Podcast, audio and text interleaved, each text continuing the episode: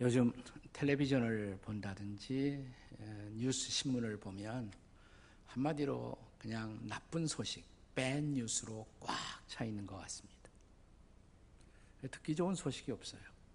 근데 며칠 전 그런 북한 핵무기, 청소년 폭력, 이런 나쁜 소식의 홍수 속에서 마치 맑은 가을 하늘처럼 가슴을 펴게 만드는 그 뉴스가 하나 발견되었습니다. 여러분도 그 뉴스를 보신 분이 있을 거예요. 이 좋은 소식은 전북 고창군 성송면 화성 농장에서부터 들려온 소식입니다. 포도나무 한 그루에 포도 열매가 4천 송이가 열렸다는 소식입니다. 별로 안 놀려요? 몇 송이? 4천 송이. 네. 지금까지 일본에서 3천 송이가 열린 것이 세계 기네스북 기록이라고 합니다. 이제 그 기록을 깨뜨리게 되었습니다. 이 회성 농장의 대표인 도덕현 대표께서는 이름도 재밌어요. 도덕현이에요. 어, 이런 기적의 열매를 거둘 수 있었던 비밀이 일반적인 재배 방법을 좀 뛰어넘은 포도나무의 생태를 잘 이해하고 자가 제조한 퇴비를 이용한 철저한 토양 관리, 또 환경 관리, 그리고 유기농 재배를 통해서 건강한 나무를 갖고 온 것이 이런 기적 같은 풍성한 열매를 거둘 수 있었던 비밀이라고 말합니다. 오늘 우리가 함께 읽은 성경의 본문은 나는 참 포도나무요 라는 말씀으로 시작이 됩니다. 요한복음에는 나는이라는 예수님의 자기 계시 선언이 꼭 일곱 번 등장해요. I am 나는 마지막 일곱 번째입니다. 나는 참 포도나무요. 오늘 본문의 요지는 참 포도나무가 되시는 예수님에게 가지가 된 우리가 신자들이 연합되어 있을 때 우리의 삶을 통해서 맺어질 수 있는 열매를 우리에게 보여주고 있는 것입니다.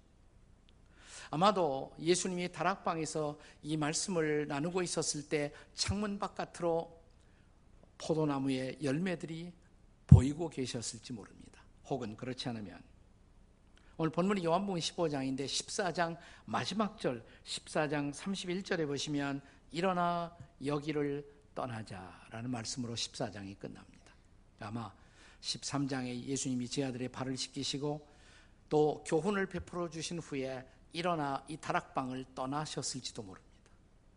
저녁 무렵 황혼의 빛깔이 저 기드론 시냇가를 향해서 이렇게 비추고 있는 시각 그 곁에 비탈길의 포도나무에서 열매들이 맺혀지는 모습을 바라보시며 길을 가시면서 제 아들에게 주셨던 말씀일 가능성도 있습니다.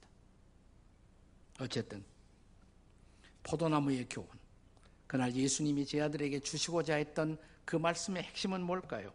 포도나무는 오늘날은 상당히 여러 가지 용도로 쓰여지고 있습니다만은 예수님 당시에는 오직 하나의 목적, 딱 한 목적으로만 재배가 되었습니다. 사실 포도나무는 건축 제목으로도 쓸 수가 없는 것이죠. 화목, 불태우는 화목으로도 적절하지 않습니다. 요즘은 꽃꽂이 이런 것이 발달하다 보니까 포도나무를 상당히 쓰고 있습니다만은 당시에는 예수님 당시에는 장식용으로도 별로 쓸모 있는 것이 아니었습니다. 화려한 꽃을 피어내지 못하기 때문입니다. 오직 하나의 목적, 딱 하나밖에 없는 목적, 뭘까요? 열매를 맺기 위해서, 그 열매를 따기 위해서 포도나무는 존재하는 것입니다. 자, 본문의 5절 말씀을 함께 같이 읽겠습니다. 5절입니다. 다 같이 시작. 나는 포도나무요, 너희는 가지라. 그가 내 안에 내가 그 안에 거하면 사람이 열매를 많이 맺나니 나를 떠나서는 너희가 아무것도 할 수가 없습니다. 자, 가지가 된 우리가 포도나무 대신 예수님에게 붙어 있는 유일한 이유, 열매를 많이 맺기 위해서라는 것입니다. 8절 보실까요? 본문의 8절입니다. 다 함께 시작. 너희가 열매를 많이 맺으면 내 아버지께서 영광을 받으실 것이요. 너희는 내 제자가 되리라. 네. 제자다운 제자, 예수님을 따르는 제자가 되기 위해서는 열매를 맺어야 합니다. 그렇다면 예수님의 제자로 열매를 많이 맺을 수 있는 비밀 뭘까요? 그 첫째는 우리는 가지된 존재로서 나무이신 예수님에게 붙어 있어야 붙어 있어야 한다는 것입니다. 자, 본문의 2절은 이렇게 시작됩니다. 무릇 내게 붙어 있어 열매를 맺지 아니하는 가지는 자, 4절에도 내 안에 거하라 나도 너희 안에 거하리라 가지가 포도나무에 뭐예요? 붙어 있지 아니하면 스스로 열매를 맺을 수 없음 같이 너희도 내 안에 있지 아니하면 그리하리라. 저는 여기서 그리스도인, 크리스찬에 대한 아주 성경적인 아름다운 정의를 발견합니다. 크리스찬이 누구일까요? 그리스도인이 누구일까요? 한마디로 말하면 그리스도에게 붙어 있는 사람. 좋은 정의죠. 예수에게 붙어 있는 사람. 그리스도인은 그냥 교회 나오는 사람이 아닙니다. 교회 나오고도 안 믿는 사람 꽤 있어요. 그리스도인은 세례나 침례를 받은 사람이 아닙니다. 그 세례 다 받아놓고도 예수님과 상관없이 살아요. 자, 그리스도인은 교회의 예배의 자리에 주일마다 참석하는 사람도 아닙니다. 예배의 자리에 나오면서도 그리스도에 대한 진정한 신앙 고백을 갖지 못한 사람 얼마든지 있어요. 그리스도인은 그리스도에게 속해 있는 사람입니다. 속해 있는 사람. 크리스천이라는 말을 본래 히라보에서는 크리스티아노스 이렇게 말해요. 크리스티아노스. 라틴어로는 크리스티아누스. 단어적인 정의, 사전적 정의는 뭐냐면 그리스도에게 belonging to, 속해 있는 사람을 뜻하는 것입니다. 그는 이제 더 이상 내 인생을 내 것으로 생각하지 않습니다. 그리스도에게 속해 있기 때문에 철저하게 그리스도의 뜻을 묻고 그리스도 중심의 인생을 살아갑니다. 제가 성경을 처음 배우기 시작했을 때 선교사님들에게 선교사님 한 분이 영어로 크리스천의 정의를 우리에게 가르쳤던 것이 오랜 세월이 지나간 지금도 생생합니다. 자, 크리스천이라는 말은 영어로 쓸 때 Christ 그 단어에다가 마지막에 I A N이라는 어미가 붙죠. I A N. Christ I A N. 네, 이 선교사님이 우리에게 항상 말씀하시기를 자, 끝에 I A N 이 단어의 뜻이 뭐냐? I 그 다음에 A는 M nothing. 나는 아무것도 아니다. 그 뭐냐? Christ is everything. Christ is everything. 그리스도가 모든 것이고 나는 아무것도 아닌 것을 안 사람. 이게 크리스천이라고. 그걸 고백할 수 있는 사람. 그가 크리스천이라고. 자, 포도나무 가지가 실제로 나무에 붙어 있지 않는다면 그 가지는 아무것도 아니죠. 아무것도 아니죠. 자, 나라는 가지가 예수라는 포도나무에게 어느 날 붙어 있는 것, 붙기 시작한 것. 이게 내 인생 최대의 사건이에요. 가장 위대한 사건인 것입니다. 자, 로마서 11장에 보시면 포도나무 대신에 감람나무의 비유가 등장합니다. 사실 이스라엘 백성들에게 있어서 가장 중요한 나무가 이 두 가지예요. 이것은 민족적인 상징이라고 할 수가 있어요. 포도나무. 그래서 여러 그 메노라월에서 그 금초대를 사용할 때도 거기 포도나무가 포도 열매가 그려져 있고요. 그리고 또 하나 이 포도나무와 함께 민족적인 상징으로 등장하는 또 하나의 나무가 감람나무입니다. 올리브 추리에 정확하게 말하면 올리브 추리라고 할 수가 있습니다. 자, 로마서 11장 17절에 보시면 이런 말씀이 있습니다. 한번 다 같이 한번 읽어 보세요. 로마서 11장 17절 시작. 또한 가지 얼마가 꺾이었는데 돌 감람나무인 네가 그들 중에 접붙임이 되어 참 감람나무 뿌리의 진액을 함께 받는 자가 되었은즉 바울은 지금 여기에서 이방인들 하나님과 상관없이 예수님과 상관없이 살던 이방인들에게 일어난 가장 놀라운 사건이 뭐냐? 너는 본래 돌감람나무다. 어느 날 돌감람나무였던 내가 그 가지가 거기서 꺾여갖고 참감람나무, 참감람나무에 접붙임이 되었다. 이게 바로 우리가 이방인들이 크리스찬이 된 놀라운 사건을 그렇게 그리고 있는 것입니다. 이걸 다시 말하면 포도나무죠. 우리가 포도나무에게 접붙임이 되었어요. 그리고 이제 포도나무 진액을 뿌리로부터 빨아 올리는 거기서 생명을 얻고 거기서 희망을 얻고 거기서 삶의 가치를 얻는 새로운 존재가 된 것입니다. 자, 이제 우리에게 중요한 것은 가지가 아니에요. 뿌리예요, 뿌리. 자, 이것을 로마서 11장 18절에서 바울이 다시 어떻게 설명하고 있는지 들어보십시오. 11장 18절에 조금 아까 읽었던 말씀은 17절인데 그 다음 절입니다. 같이 읽습니다. 시작.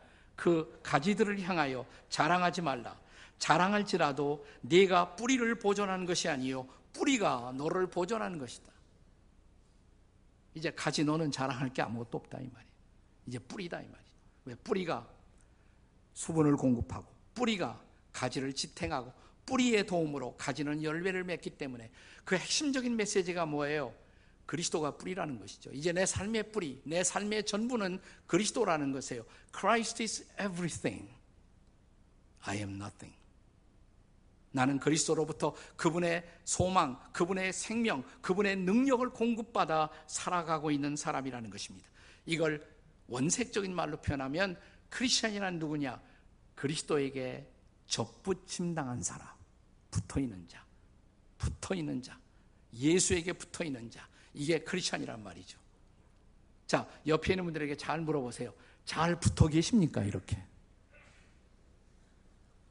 지금 주무시고 있는 분이 있는데 그래갖고 어떻게 붙어 있겠습니까? 네.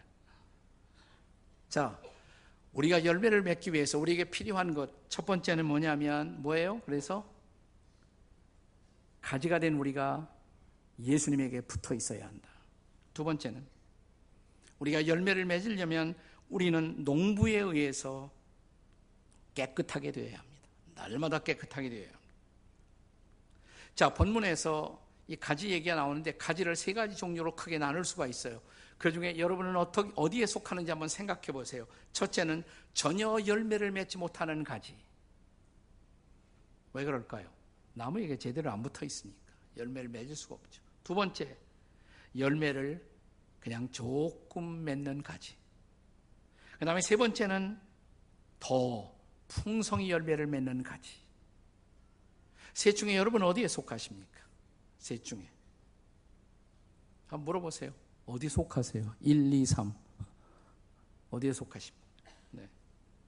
자, 그런데 오늘 본문 2절에 보시면 우리가 더 열매를 맺는 그런 가지가 되기 위해서는 바로 그 목적을 이루기 위해서 이 포도원의 농부이신 하나님 아버지가 행하고 있는 작업이 있다는 것이에요. 그 작업이 뭐냐? 아버지가 이 가지를 깨끗하게 하신다는 거예요. 농부 되시는 하나님이 우리를 깨끗하게 하신다는 것입니다. 어떻게 깨끗하게 하실까요? 우선 우리는 본문 2절에서 아버지께서 가지를 제해 버리시고 그랬죠? 제해 버리시고 제거해 버리신다. 자, 이 말을 딱 들으면 피상적으로 느끼는 것이 뭐냐면, 아, 우리가 구원받았다가 구원을 잃어버린다는 얘기인가? 가지를 잘라버린다는 것이 무슨 의미일까? 그런 의미가 아닙니다. 우리가 더 열매를 맺기 위해서 아버지가 행하시는 작업 중에 하나가 제해버리시고, 근데 여기 의미를 아주 한 분이 잘 설명을 했어요.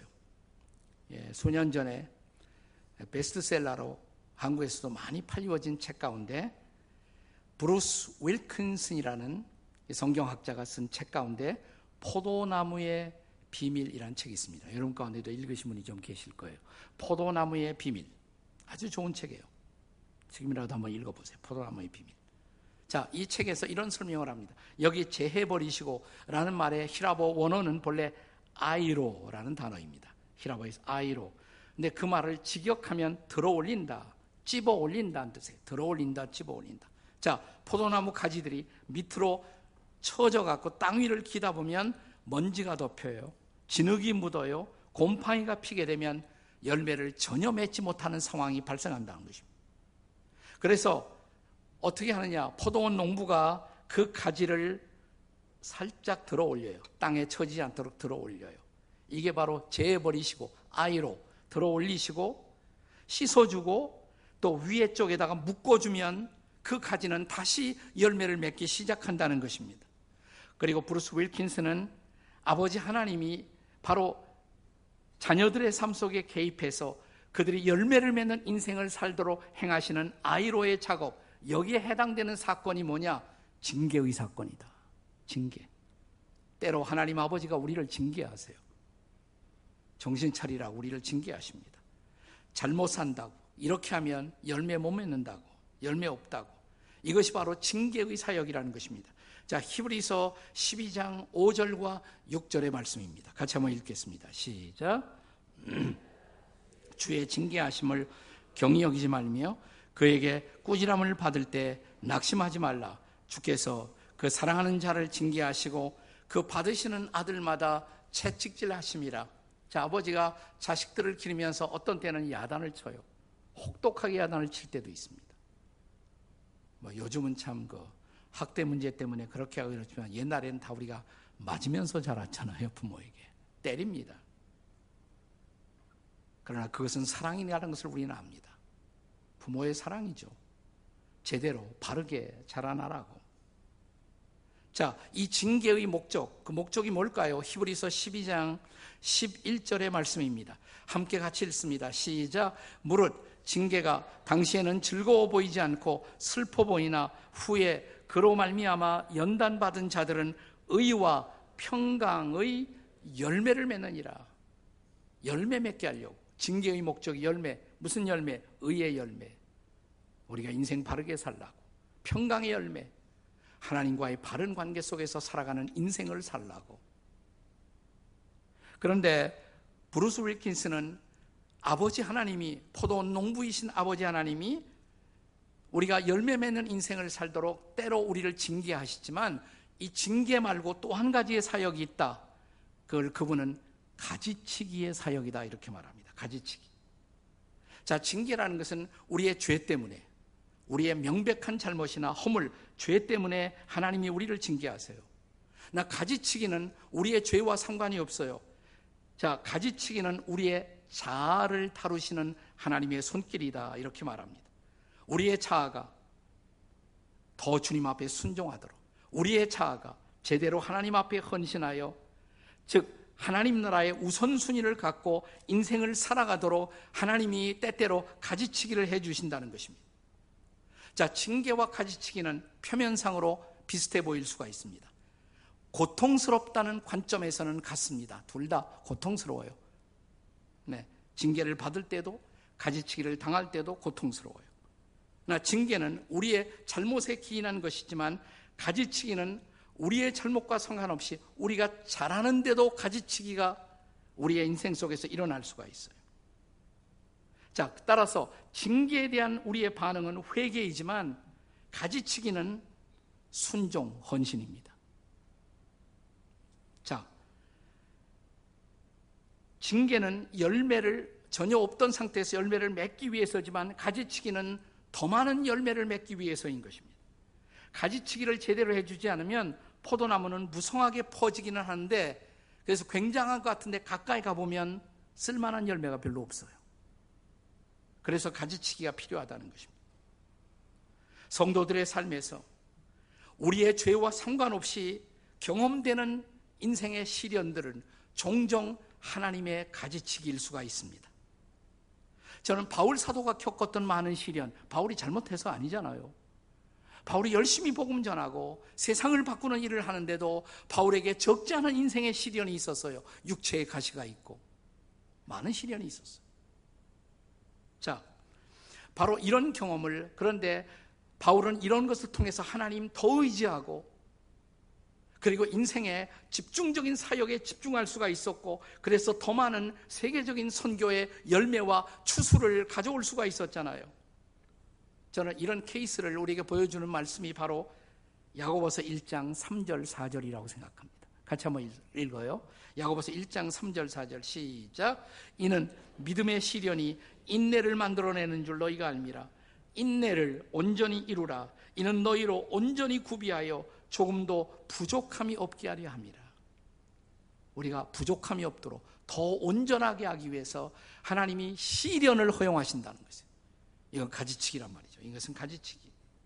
그러므로 주께서 가위를 들고 내 인생에 가지치기를 하실 때 너무 하나님을 원망하지 마세요. 오히려 내가 무엇이 부족했지? 내가 더 초점을 맞춰야 할 인생의 우선순위를 내가 잘못 정하고 있는 것은 아닌지 그래서 자신을 더욱 순종하고 더욱 헌신의 자리에 둘 수가 있을 때 우리는 위대한 열매를 맺을 수가 있단 말이죠.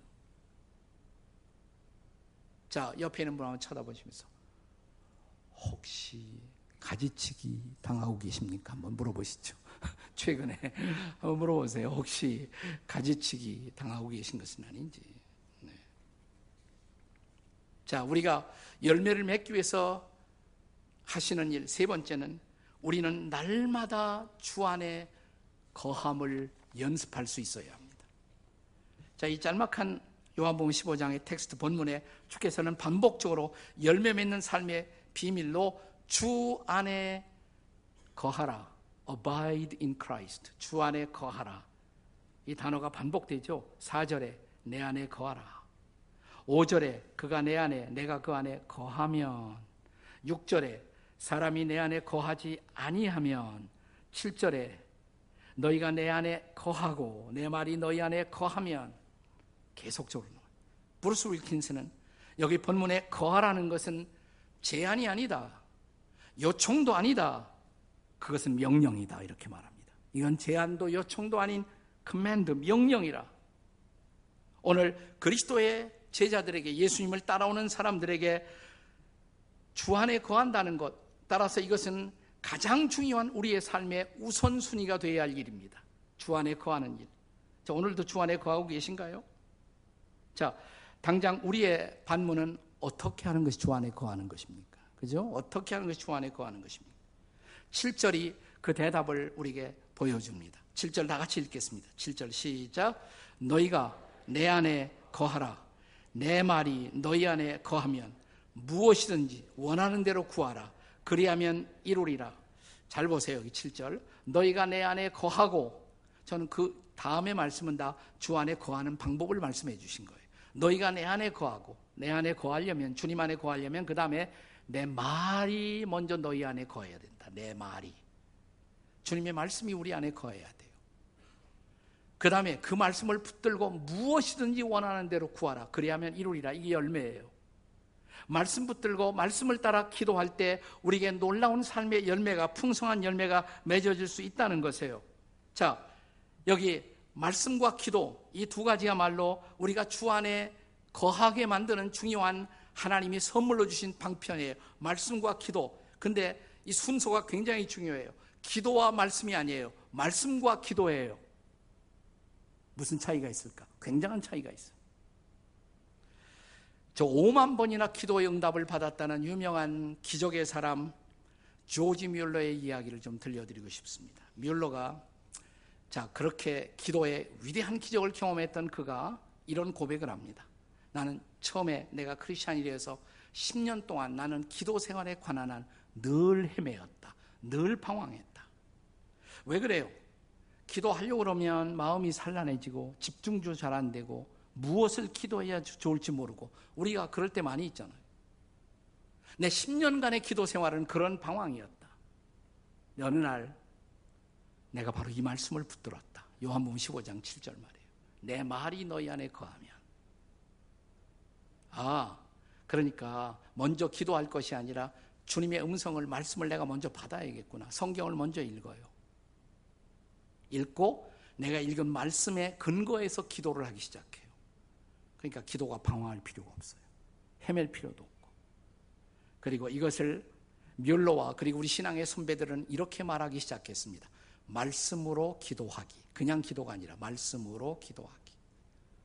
그러니까 옛날 우리 신앙의 선배들도 먼저 렉치오 디비나 항상 말씀을 먼저 읽어요. 그리고 말씀을 붙들고 그것에 근거해서 기도한단 말이죠. 말씀으로 기도하기. 예를 들어 볼게요. 자, 우리가 잘 아는 유명한 시편 1편을 내가 아침에 읽었다고 가정을 해 보십니다. 시편 1편. 딱 읽으니까 시편 1편에 뭐가 나와요? 1편. 혹시 시편 1편 1절을 기억하십니까? 복 있는 자는 예? 악인의 꾀를 쫓지 아니하고 또 죄인의 길에 서지 아니하고 또 오만한 자의 자리에 앉지도 아니하고 1절 읽었어요. 1절 읽고 기도하란 말이에요. 어떻게 기도해? 하나님, 정말 제가 주님 말씀처럼 복 있는 사람이 되고 싶어요. 주님, 그래서 제가 악인들의 꾀를 따라가지 않도록 저를 지켜주세요. 제가 죄인의 길에 서지 않도록 저를 지켜주시고요. 오만한 자리에 앉지 않도록 저를 꽉 붙들어 주세요. 자, 2절 읽습니다. 오직 여호와 율법을 즐거워하며 그 율법을 주야로 묵상하는 자로다. 주님, 제가 정말 하나님의 율법을 말씀을 즐거워하는 사람이 되고 싶어요. 마지못해 성경 가까이 하는 사람이 아니라 말씀을 즐겁게 붙들고 싶어요. 저에게 묵상을 가르쳐 주세요. 제가 늘 말씀을 생각하면서 하루 길을 걸을 수 있도록 도와주세요. 3절.